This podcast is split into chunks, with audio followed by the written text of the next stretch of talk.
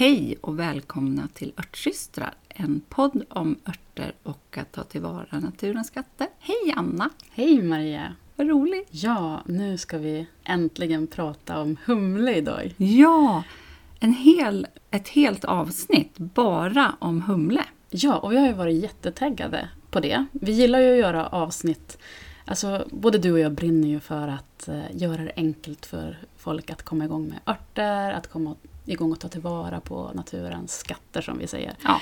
Eh, så ofta så har vi ett ganska brett angrepp i, i våra avsnitt. Men det är ju så kul att få nörda ner sig och prata, ha tid och utrymme att prata om en enda ört. Ja, och en av våra favoriter. Ja, och absolut en av dina favoriter. Ja. Jag är lite nybliven fan. Ja, för vi gjorde ju ett avsnitt om de fem mest användbara örterna. Mm. Där vi skulle komma till konsensus. Mm. Eh, hade jag gjort en egen fem, då hade humle varit med där. Precis.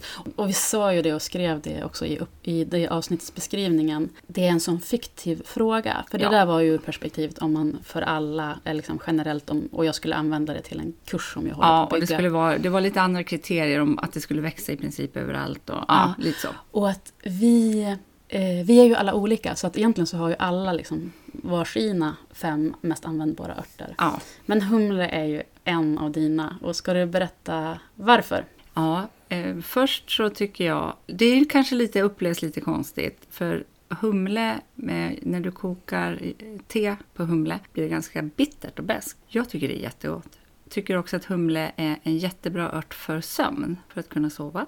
En bra ört för en mage som är lite upp och ner många gånger. Och för hormonerna. Jag har ju kommit till den åldern där, som heter ögonsåld. Klimakteriet brakar närmare. Eh, och där tycker jag den är jätte, jättebra. Precis. Vi, vi döpte ju det här avsnittet till humle för sömnen, magen och hormonerna. Vilket Just det. sammanfattar det ganska, ganska väl.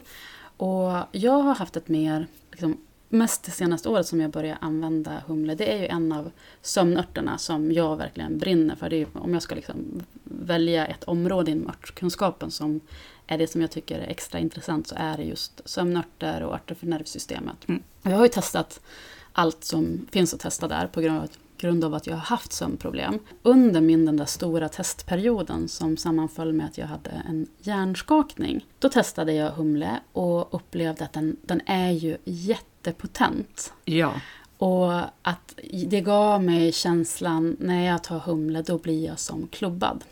just det. Vilket kan vara jättebra om man behöver det. Men där och då när jag hade, en, hade haft en, en, en hjärnskakning så efter det så behöver ju hjärnan reparera sig själv. Ja. Och jag upplevde att de nätter då jag drömde mycket, då mådde jag så mycket bättre Ah, efteråt. Så att citronmeliss var ju ett jättestöd för mig under den perioden. För Ja. att citronmelissen stöttar REM-sömnen. ja. Medans- Och är kanske mer en mild, mjuk istället. Humle är ju mer som en käftsmäll. Ja, och, och man får en ganska tung, drömlös sömn. Ja. Min erfarenhet när jag har, tipsat andra människor om örter, det är att humle är en... Vattendelare, skulle jag säga. Dels det, men att det är en jättebra sömnört för män. ja, Att, om jag träffar på, träffar på någon man som har... Då är det det första jag, jag tipsar om, om att testa. Mm.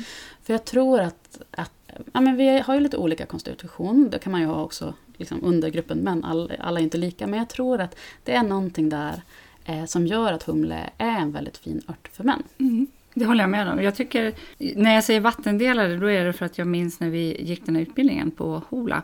Fick vi ju prova att dricka humle. Det var första gången jag drack ren humle som te. Och jag tyckte det var, liksom, det var en instant love. Jag tyckte det var så fantastiskt gott. Medan flera av våra eh, klasskamrater höll på nästan spy. För Mm. de tyckte det var så otäck smak. Och det är ju det här med beskan. Ja, den är besk. Ja, och att vi har ju, det är ju olika hur, eh, hur väl vi kan tolerera beska smaker. En del pallar inte alls och det finns ju också en grupp av människor som har en ökad känslighet för beska, som Mm. känner beskan intensivare än, än andra.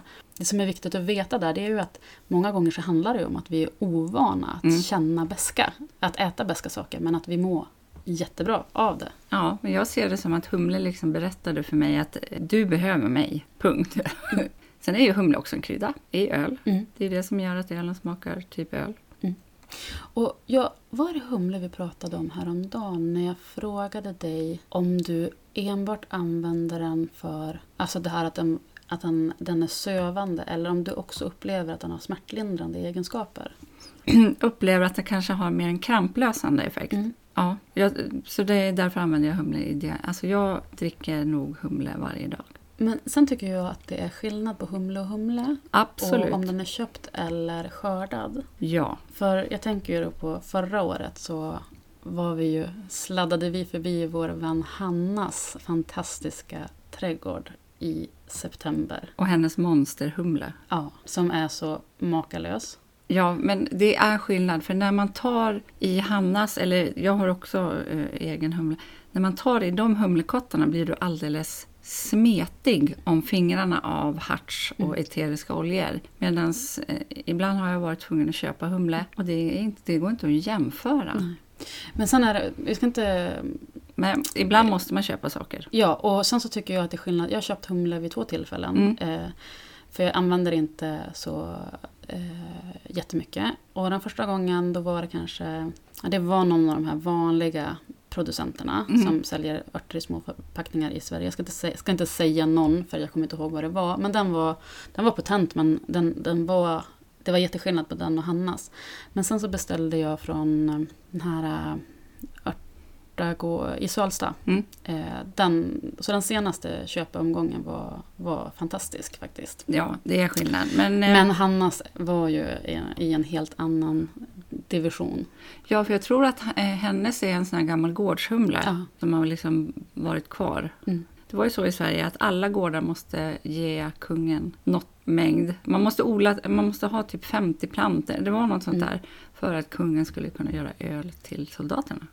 Och det är ju jättehäftigt när de där gamla humlarna växer kvar. Ja. De som har lyckats bevara dem. Och min kompis Anna har också en sån som kommer från ja, men byn där hon är, är uppvuxen. Som också en sån Och de upplever jag ja, är väldigt, och väldigt smakrika. Alltså, Mm. De är ju framtagna för att göra gott öl. Mm. ja, ehm, men humle är ju en jätte, jätte favorit för mig i alla fall. Ja, och jag, jag har faktiskt använt humle ganska mycket nu. I, innan sommaren så hade jag liksom en väldigt intensiv arbetsperiod. Och du vet när det blir så här att man har så mycket att göra att man är liksom uppe i varv. Mm. Och då är det svårt att komma ner i varv och, och somna. Så då tycker jag att humle har varit en jättebra komponent för, Mm. i, i ett örtte. Jag har ju sällan, det är sällan jag dricker bara en utan det är ju eh, ett gäng. Ja, jag har ju också en blandning med eh, där humle ingår. Mm. Eh, kvällsteet. Kvällsteet, det berömda. Ja. Men det jag tycker, för jag gjorde bara häromkvällen och då hade jag inte så många. Eh, för jag hade, hade inte färdigblandat utan då var det, tror jag hade lite humle, lite färsk frossört, lite ros och lite hjärtstilla. Mm. Eh, och det som hände, det, det blev inte bäst alls. För jag hade ganska, en ganska rejäl näve med rosenblad och så hade jag, ja men ändå, kanske en, en dryg tesked Humle. hum, torkad humle. Och då är det som att, eh, och jag tror att det är rosen som Balans. Jag tänkte balanserar precis upp säga att det är nog rosen. Mm. så om man vill använda humle men ha, är så att man har, har svårt för den beska smaken och behöver öva upp sina, sin tolerans mot beska så kan det vara ett tips att kombinera den med Lite örter, ros. Örter som har lite sötma. Mm. Eh, fler tips på, om man inte har ros, vad finns det mer som, som tillför lite sötma i en blandning? Jag skulle väl säga, eh, ingen aning, stevia. eh, Ja, stevia, om man vill, verkligen vill ha sötma så är Ja. stevia ett jättebra tips. eh, ringblomma kanske? Ringblomma och jag tänker också malva. Ja, den tänkte jag inte på. Om man har en läkemalva, det är ju superbra, men även om man har en vanlig sommarmalva så kan man plocka de blommorna och, och lägga i. Mm. Även hagtorn Just det. eh, ger lite, lite sötma. Ja. Men apropå det här som du sa om, om förr i världen, när man var tvungen att eh, odla. Ja. Man hade krav på sig att odla humle eh, för, åt kungen. Och så fanns det ju också eh, stora humlegårdar Ja. eh, i liksom, de större orterna och städerna. Och där så visade det ju sig att kvinnorna som arbetade där hade ju en tendens att bli väldigt pilska. ja. Den, och det, det hänger ihop lite med det här där du, det du säger att du använder den för hormonerna, att den är en, ett fint stöd i övergångsåldern. Ja. Dels för att den är hormonbalanserande men även för att den hjälper till med insomning och sömnkvalitet, vilket också är en av besvären man har i klimakteriet. Men den är ju också lust, lusthöjande för oss kvinnor. Aha! Eh, så det kan, Det var nytt för mig. det kan vara bra att veta. Och jag tänker att man kan ju, när, det, när det gäller lust så är det så lätt att man kommer in på, på sex och sexualiteten. Nej, men, men- det kan men- vara livslust. Ja, och det hänger ju ihop. För när vi inte känner livslust då har vi ju ingen, ingen sexuell lust heller. Nej. Och att eh, när vi är slitna och trötta och har sömnproblem då, då vill vi ju ingenting alls. Så därför så, så kan ju humle vara en, en jättefin komponent i ett sömnte. Just ur det där perspektivet också att liksom få tillbaka lusten, Lusten. och orken att, Mm. liksom, att till och med göra de här sakerna som vi egentligen vill göra. Men när vi har haft sömnproblem under en längre period då orkar vi ju inte ens med det här som egentligen skulle ge oss energi. Nej, precis. Nej, humle ehm, har verkligen, när jag liksom började känna det här med klimakteriet, eh, så drack jag ganska, ganska stora mängder humle. Och jag upplevde verkligen att det hjälpte. Mm. Att det balanserade. Jag tror att eh, det innehåller eh, fytoöstrogener. Mm. Så att den ja, gör, gör, om, gör om sig till östrogen i kroppen. Mm, precis. Och det som är så fint med fytoöstrogener också är ju att östrogener har ju ett litet skamfilat rykte efter att vissa östrogenpreparat för 10-tal- 10-20-tals år sedan, eh, alltså syntetiska östrogenpreparat, hade, visade sig senare ha förorsakat liksom en ökad risk för, för bröstcancer. Ja. Men skillnaden är med fytoöstrogenerna att de är inte syntetiska och de, de har inte de, de negativa bieffekterna. Nej. Men det man ska ha med sig i, i det här med att humle är jättebra och, och lusthöjande för kvinnor så har den ju en tvärtom-effekt för män. Mm.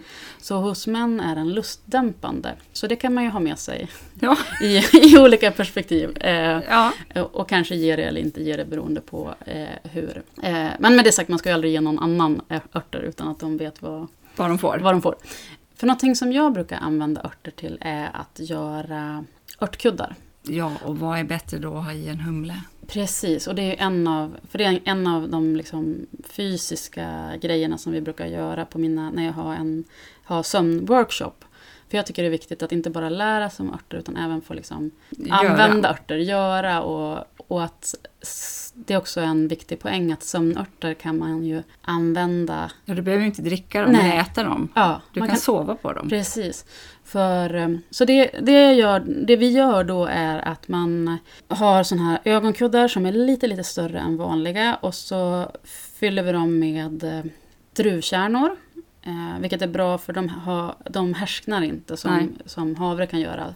För de brukar ju börja lukta lite illa efter x antal år. Men druvkärnor har lite längre hållbarhet.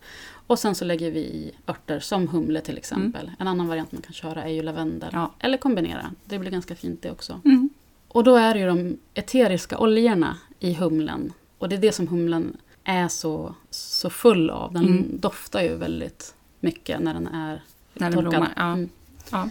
Eh, ja, och där, det är en viktig poäng. Vilken del av humlen är det som vi använder? Kottarna, alltså Precis.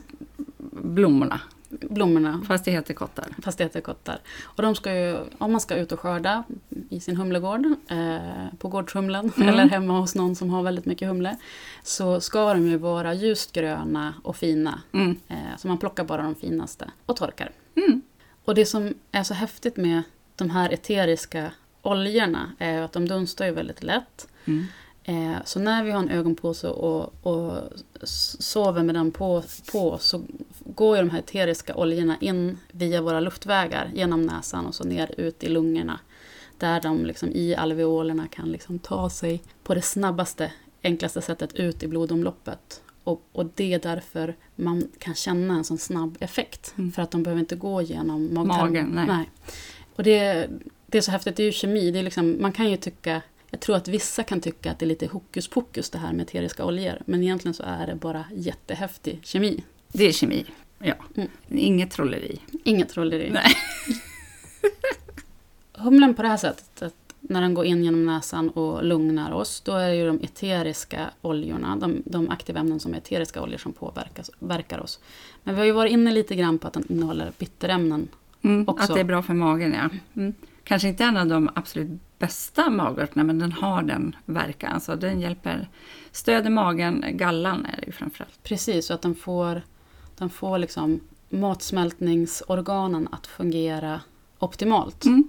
Och det är också någonting som vi, vi behöver. Vi har ju liksom vi har inte så mycket bittra smaker i Nej. vår vardag och det är ju också en, en bakomliggande orsak till varför vi har matsmältningsproblem, problem med att vi äter för mycket sött, Mm. för vi har liksom vant våra smaklökar vid det. Och att vi skulle må så mycket bättre om vi...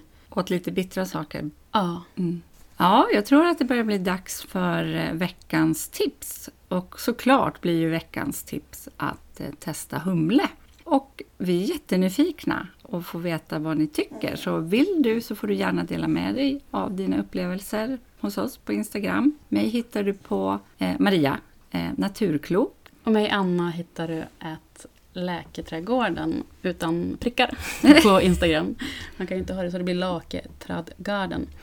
Vi tycker att det är jättekul att höra ifrån er och få höra vad ni tycker om avsnitten men framför allt också få ta del av era erfarenheter av de örter som vi diskuterar. Ja. Så även du som kanske använder humle sedan tidigare och kanske ur ett annat perspektiv än det vi har pratat om. Eh, dela jättegärna det. Du kan skriva till oss i DM eller tagga oss Mm. så, så delar vi vidare. För det är det som är så himla kul med örtkunskap och det brukar vi ju tjata om att man Ja. bygger örtkunskap djupare genom att dela och ta del av andras Andra, ja. erfarenheter. Sen sist men inte minst, om du gillar våran podd så får du jättegärna ge den ett betyg i den, den, podd, App. podd, Lösning. i den poddspelare som du eh, lyssnar på den i. Och supergärna tipsa andra som du tror skulle kunna gilla att lyssna på den. Mhm. Det var allt för idag. Ja, det var det. Hej då! Hej då!